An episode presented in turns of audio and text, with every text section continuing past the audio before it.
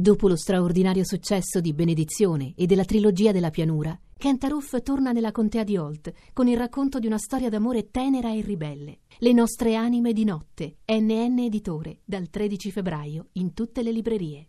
Buongiorno. psichiatra forense che è presidente del, di ACUDIPA, che significa Sì. Associazione per la cura delle dipendenze patologiche, è, una- è un network di operatori pubblici e privati volontari che si occupano di dipendenze patologiche un po', un po' in tutta Italia. E, mh, beh, innanzitutto la sua prima impressione anche sulle cose che abbiamo detto sin qui, man mano.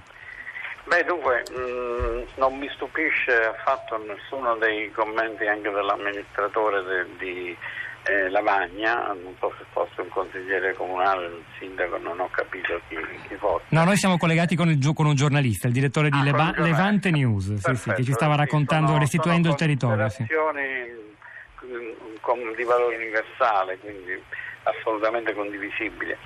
Dunque, ehm, purtroppo la tragedia di Lavagna nasce nel contesto di normalità in cui si consuma la vicenda de- del- della cannabis, perché la cannabis è una sostanza che produce effetti nocivi da disturbi seri proprio in adolescenza, ma di fatto è una sostanza che, come diceva uno dei genitori precedentemente, è talmente diffusa che da diventare di fatto incontrollabile.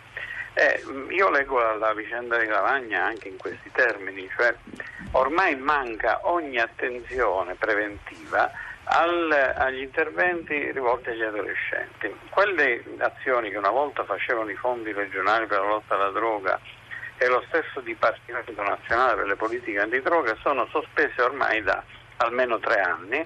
Eh, c'è una irresponsabile eh, assenza della politica del Parlamento in materia di eh, dipendenze, sicché le famiglie, i giovani sono lasciati a se stessi, a se stessi e al mercato illegale delle droghe che eh, può fare quello che, quello che gli pare da questo punto di vista.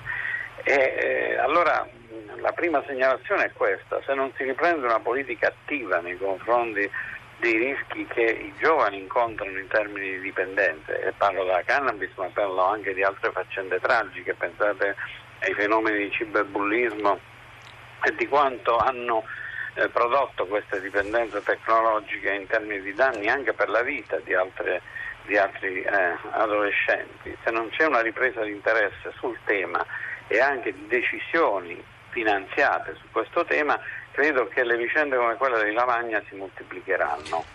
Mi, mi scusi, noi peraltro sottolineo che di fronte alla vicenda tragica di questo ragazzo che si è suicidato, eh, Carlo, no- no- non sappiamo neppure se si possa giustamente, correttamente Certo. parlare di dipendenza, no? perché era entrato in Di contatto. abusi, abusi, di abuso. di- E quello che le volevo chiedere però è molto interessante quel che lei ha già tracciato perché racconta una distanza, una distanza tra, tra i cittadini, soprattutto quando sono così vulnerabili. ormai è enorme, enorme. enorme. E di fronte a questa distanza noi oggi constatiamo l'intervento delle forze dell'ordine. Del resto, guardi, c'è anche un'intervista interessante che segnalo al presidente dei presidi dell'Associazione Presidi Italiano che spesso eh, chiamano loro stessi le forze dell'ordine quando vedono piccolo spaccio de- fuori o addirittura dentro le mura degli edifici scolastici come ultima estrema razio, come ultima spiaggia.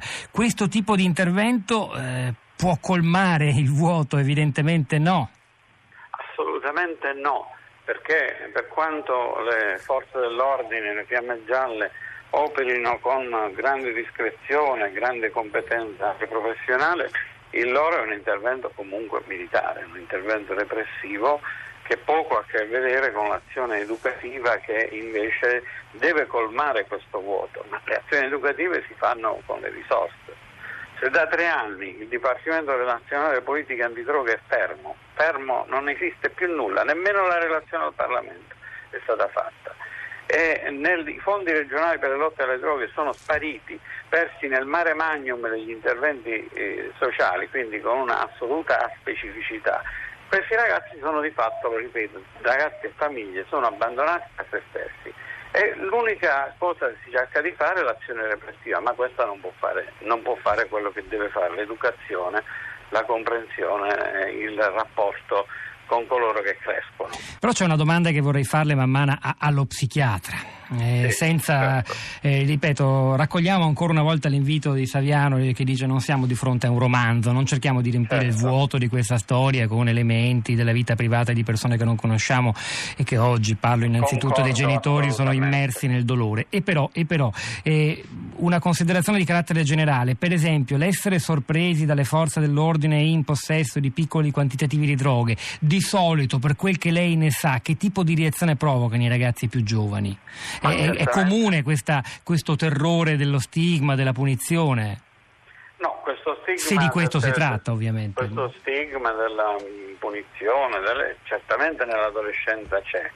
Diciamo che eh, l'adolescenza è proprio caratterizzata da una sfida alle regole sociali e mh, poi da eh, comportamenti evolutivi che si costruiscono nella relazione tra adulti e adolescenti.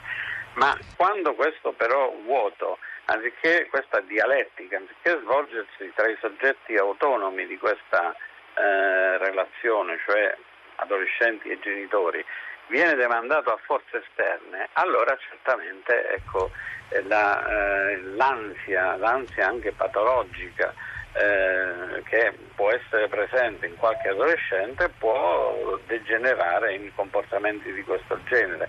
Non credo che tutti gli adolescenti ehm, possano avere comportamenti di questo genere, altri adolescenti ne avrebbero addirittura reattivi eh, di fronte alle forze dell'ordine, no? nel senso aggressivo, non autoaggressivo. Ha ragione quell'ascoltatore, il primo, non so se lei ha fatto tempo ad ascoltarlo nella nostra sì, sigla, che dice un ragazzo a 16 anni non ha ancora appreso appieno il valore della vita e può fare un errore di valutazione, pensare che andare male a scuola o una sconfitta o una vicenda come questa valga la vita intera.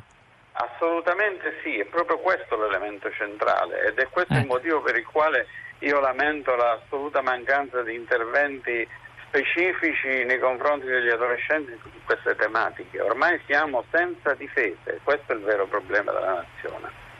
Io, se, se mi consente, qualche giorno fa ho avuto modo di confrontarmi con uh, le autorità delle politiche sociali della mia città, io vivo a Foggia in Puglia, e c'è stato anche un confronto molto aspro su questo proprio perché nelle risorse sociali ormai non c'è più nulla dedicato in modo specifico a queste sostanze, a questi temi.